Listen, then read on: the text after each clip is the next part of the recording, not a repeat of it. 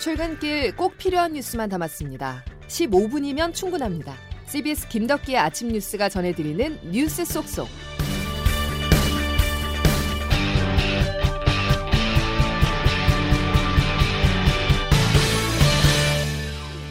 여러분 안녕하십니까? 11월 19일 김덕기 아침 뉴스입니다. 코로나19 위중증 환자가 급증하면서 중환자 병상 확보가 비상입니다. 수도권에서는 423명의 병상이 없어 대기하고 있는데요. 서울의 중증환자 병상 가동률은 80.9%를 기록하고 있습니다. 대한중환자의학회가 성명을 통해서 코로나 중환자 증가로 인해서 일반 중환자들이 피해를 입을 수 있다고 우려하기도 했습니다. 첫 소식 박창주 기자입니다. 서울과 경기, 인천 등 수도권의 코로나19 중증 환자 전담 병상 680여 개 중 남은 건 20% 남짓입니다. 중증 환자 전담 병상 가동률이 비상계의 기준 가운데 하나인 75%를 넘어선 겁니다.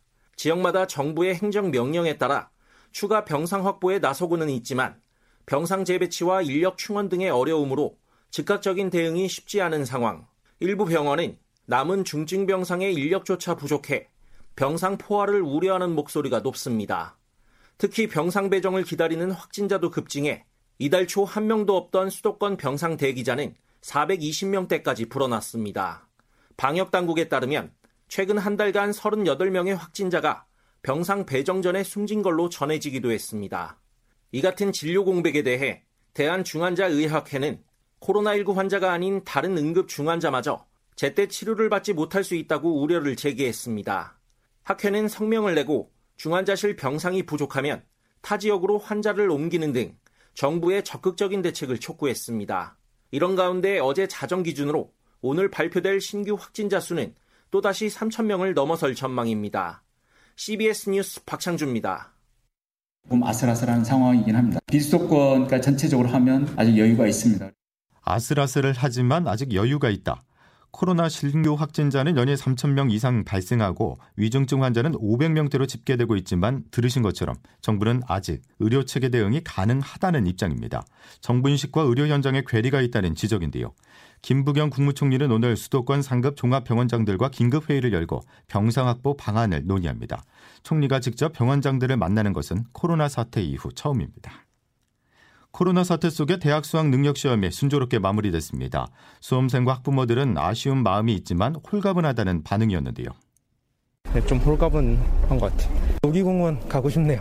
이제는 쉬면서 차근차근 준비했으면 좋겠어요. 국어가 좀 어렵긴 했는데 나머지는 좀 괜찮았던 것 같아요. 이번 수능 난이도는 지난해보다 다소 어렵게 출제됐다는 분석입니다. 이제 대학별 수시 전형이 진행이 되는데요. 오늘 숭실대학교를 시작으로 주말부터 본격적으로 주요 대학들이 논술고사를 실시합니다. 황명문 기자입니다. 올해 수능에서 국어는 지난해 수능과 비슷하거나 약간 쉽게 수학과 영어는 전반적으로 어렵게 출제된 것으로 분석됐습니다. 초고난도 문항은 없었지만 중난도 문제가 다수 출제되면서 중상위권 학생들의 경쟁이 치열해질 것이라는 전망이 나옵니다. 수능 당국은 예년의 출제 기조를 유지했다고 밝혔습니다. 위수민 수능 출제위원장입니다. 예년의 출제 기조를 유지하고자 노력하였습니다. 수능이 마무리되면서 곧바로 이번 주말부터 대학별 고사가 진행돼 수시 전형 논술과 면접이 줄줄이 이어집니다. 그러나 확진자나 자가격리자의 응시가 제한되기 때문에 수능 이후에도 생활 방역을 철저히 지켜야 합니다. 다음 달 12일 수능 성적 발표와 16일 수시 합격자 발표가 나면 곧바로 12월 30일부터 대학별로 정시 모집이 시작됩니다. CBS 뉴스 황맹문입니다. 대선 소식으로 이어가겠습니다. 민주당 이재명 대선 후보가 입장을 수정했습니다. 전 국민에게 재난지원금을 지급하겠다는 제안을 전격 철회했는데요. 갑자기 입장을 바꾼 이유는 무엇 때문인지 조태임 기자가 분석했습니다. 제 주장을 접고 정부와 야당 아, 그리고 당이 신속하고 또 과감하고 폭넓은 지원을 할 수 있도록 하는 게 맞겠다고 생각했습니다. 더불어민주당 이재명 후보가 대표적으로 주장해왔던 전국민 재난지원금을 사실상 철회했습니다.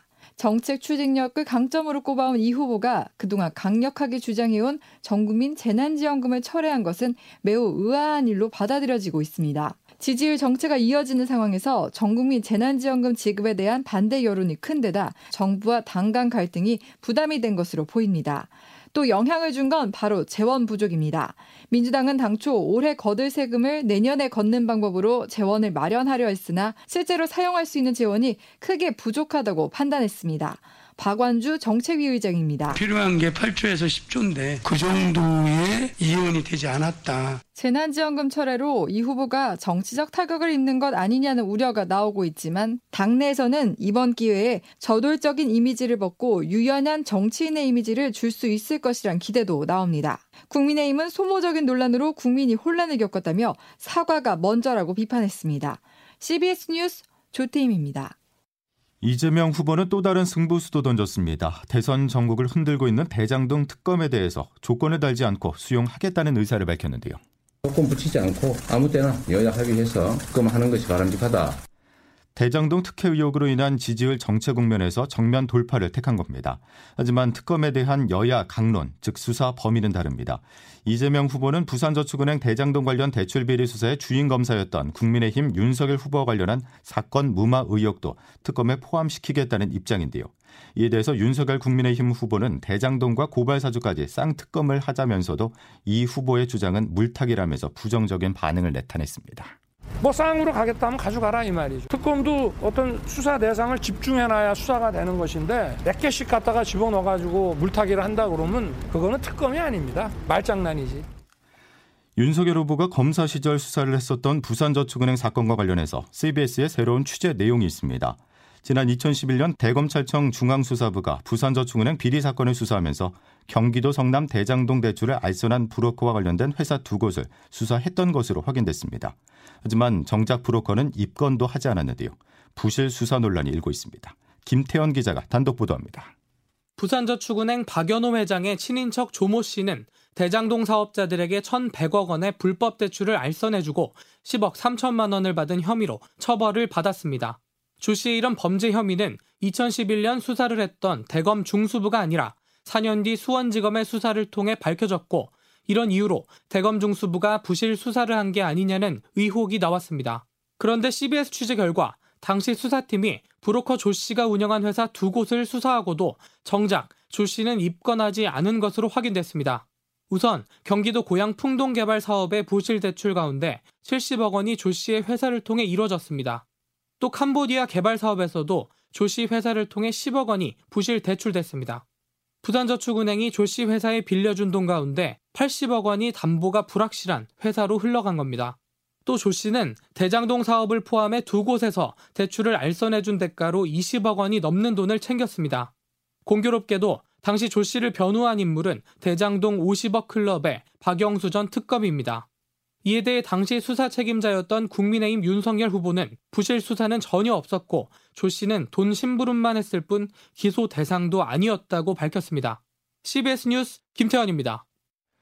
조 바이든 미국 대통령이 내년 2월에 열리는 베이징 동계 올림픽에 대한 외교적 보이콧을 언급했습니다. 베이징 올림픽을 평창 올림픽 때처럼 대북 외교의 장으로 활용을 하려던 우리 정부의 구상에 빨간불이 켜졌습니다. 워싱턴에서 권민철 특파원입니다. 사흘 전 미중 화상 정상회담 이후 미국 언론엔 이런 보도가 잇따랐습니다. 미국 정부가 내년 베이징 동계올림픽에 외교적 보이콧하는 방안을 검토 중이라는 뉴스였습니다. 외교적 보이콧이란 선수단은 파견하되 정부 인사들은 보내지 않는 정치적 거부입니다. 중국의 신장 자치구에서의 인권 탄압 등 때문입니다. 그런데 바이든 대통령 오늘 캐나다 총리와 정상회담 자리에서 기자들의 질문을 받고 검토 중이다고 짧게 확인했습니다. 뒤이은 백악관 브리핑에서 젠사키 대변인은 관련 질문에 이렇게 답했습니다. 더 드릴 말씀은 없습니다. 그 관심을 이해합니다만 대통령께서 결정할 수 있게 여지를 남겨놓고 싶습니다. 미국 내에서 반중 정서가 강하고 올림픽 보이콧 요구가 컸음을 반증합니다. 당장 우리 정부가 골치 아프게 됐습니다. 정부는 연말까지 한국전 종전선언을 마무리하고 베이징에서 바이든, 김정은 두 정상이 마주하는 밑그림을 구상 중인 걸로 전해졌습니다. 그러나 시 주석이 올림픽에 큰 공을 들이고 있고 미중이 정치 경제적 밀당을 계속하고 있어 변수는 얼마든지 있다는 분석도 나옵니다. 워싱턴에서 CBS 뉴스 권민철입니다. 자, 이런 가운데 대북 협력에 중요한 한미일 삼각 협력도 파열음이 나고 있습니다. 일본이 독도를 문제 삼으면서 한미일 외교차관 협의회 공동 기자회견을 무산시켰는데요. 외교적 결례를 무릅쓰고 일본이 갈등을 부각시킨 이유를 장성주 기자가 짚어봤습니다. 한미일 외교차관이 어제 미국에서 회의를 했지만 공동 기자회견장에는 웬디 셔먼 미국 국무부 부장관만 나타났습니다. 일본이 김창룡 경찰청장의 독도 방문을 이유로 공동회견에 참여할 수 없다고 일방적으로 통보했기 때문입니다. 이런 모습은 외교적 결례가 지나쳤단 지적입니다. 또 한일 양자회담도 아닌 다자외교 현장이고 일본의 가장 중요한 우방인 미국의 결례를 무릅쓴 점도 이해하기 어렵단 분위기입니다. 경색된 한일 관계가 이번 일로 완전히 얼어붙을 것이란 전망도 나옵니다. 일본은 아베 신조 전 총리가 사실상 정치권에 복귀하면서 자민당의 우경화가 탄력받은 상황, 독도를 지렛대로 내부 지지층 결집을 위한 의도적 행동이란 분석이 나옵니다. 또 국제적으로 독도를 분쟁 지역으로 인식시키겠다는 전략이란 해석도 나옵니다. 한편 미국과 일본 외교 차관은 오늘 새벽 종전 선언과 한반도 비핵화 등 문제를 논의하는데 한미일 3국 협력이 중요하다고 재확인했습니다. CBS 뉴스 장성주입니다. 다음 소식입니다. 프로야구 막내 구단 KT가 창단 첫 통합 우승을 일궈냈습니다. 노장 선수들의 활약이 눈부셨습니다. 임정유 기자입니다.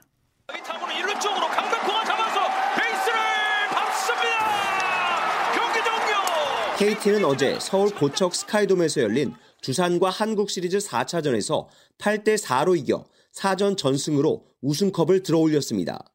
2015년 1군에 합류한 뒤 7시즌 만에 거둔 쾌거입니다. 2018년과 지난해 신인왕 강백호와 소영준 등 젊은 선수들이 활약했지만 고참들의 힘이 결정적이었습니다. 브록의 4번 타자 유한주는 몸을 사리지 않는 전력 질주를 펼쳤고 메이저리그를 경험한 서른 중반의 주장 황재균도 불방망이를 휘둘렀습니다. 특히 37의 이루수 박경수는 몇 번이나 안타성 타구를 몸을 던져 잡아냈고 3차전에서는 결정적인 홈런까지 날렸습니다. 3차전 수비 도 중 종아리를 다치는 부상에도 목발을 짚고 후배들을 응원한 열정과 투혼으로 시리즈 MVP에 올랐습니다. 조금이나마 고참 역할을 한 것 같아서 진짜 감사하게 예, 받겠습니다. 4위 두산은 와일드카드 결정전부터 치른 체력 열세를 이기지 못하고 사상 첫 7년 연속 한국 시리즈 진출에 만족해야 했습니다. CBS 뉴스 임종률입니다. 자, 이제 기상청 연결해 자세한 날씨 알아보겠습니다. 김수진 기상 리포터 전해 주시죠. 네, 금요일인 오늘 어제보다 더 포근하겠습니다만 수도권과 강원 영서 충청 북부 지역으로는 오늘 낮까지 곳에 따라 빗방울이 좀 더 떨어지는 곳이 있겠고요. 충남과 남부 내륙을 중심으로는 오전까지 짙은 안개가 끼는 곳이 많을 것으로 보여서 교통 안전에 유의하셔야겠습니다. 그리고 오늘 비구름들과 안개가 거치고 나면 낮부터 대부분 맑은 하늘을 보실 수 있겠습니다만 공기질이 좋지 않겠습니다. 주로 중서부와 대구 경북권을 중심으로 종일 대기질이 나쁨 수준을 나타낼 것으로 보여서 보건용 마스크를 착용하시는 것이 좋겠습니다. 이런 가운데 오늘 낮 최고 기온 서울 17도를 비롯해 청주, 광주 18도, 대구 19도, 강릉, 부산 20도의 분포로 평년 기온은 6, 7도가량 크게 웃돌겠고요. 특히 남부 내륙을 중심으로 일교차가 무척 클 것으로 전망됩니다. 서울 현재 기온 11.4도입니다. 날씨였습니다. 자, 어쩌면 이번 주말이 가을을 느낄 수 있는 마지막일 수 있습니다. 즐겁고 편안한 주말 보내시기 바랍니다. 금요일 김덕현 아침 뉴스 여기까지입니다. 고맙습니다.